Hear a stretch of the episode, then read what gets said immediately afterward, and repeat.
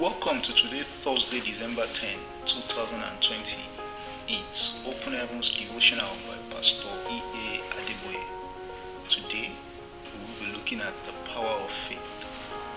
Matthew chapter 21, verse 22 is a memory verse. And all things whatsoever ye shall ask in prayer, believing, ye shall receive.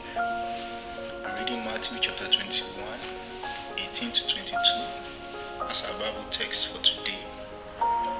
Now in the morning, as he returned into the city, he hungered.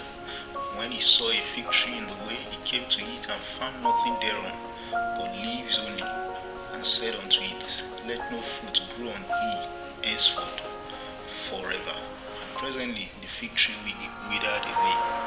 And when the disciples saw it, they marveled, saying, How soon is the fig tree withered?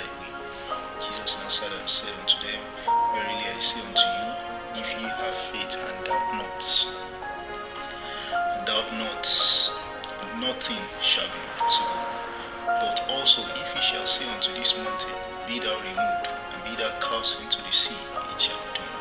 And all things whatsoever ye shall ask in prayer, ye shall receive. There is tremendous power in faith. Chapter 9, verse 23, Jesus Christ himself said, If thou canst believe, all things are possible to him that believeth. When Jesus says all things, he really means all things.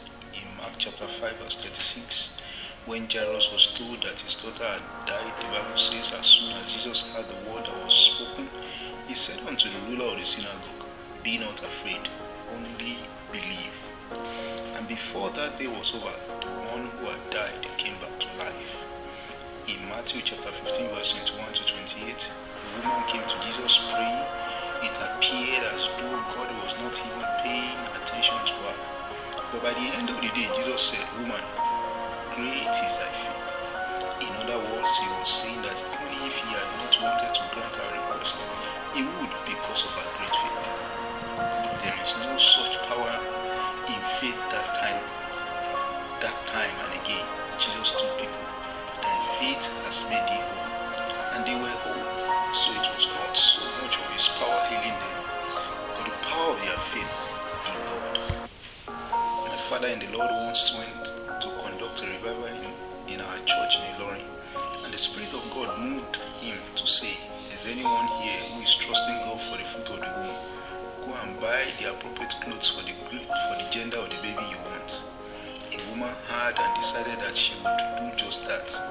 When she got home, she bought a coat and a baby boy's clothes and displayed them where everybody could see. A lot of people began to laugh at her, saying she had gone mad out of her desperation to have a child. She ignored them, held on to the word of the man of God, and nine months later,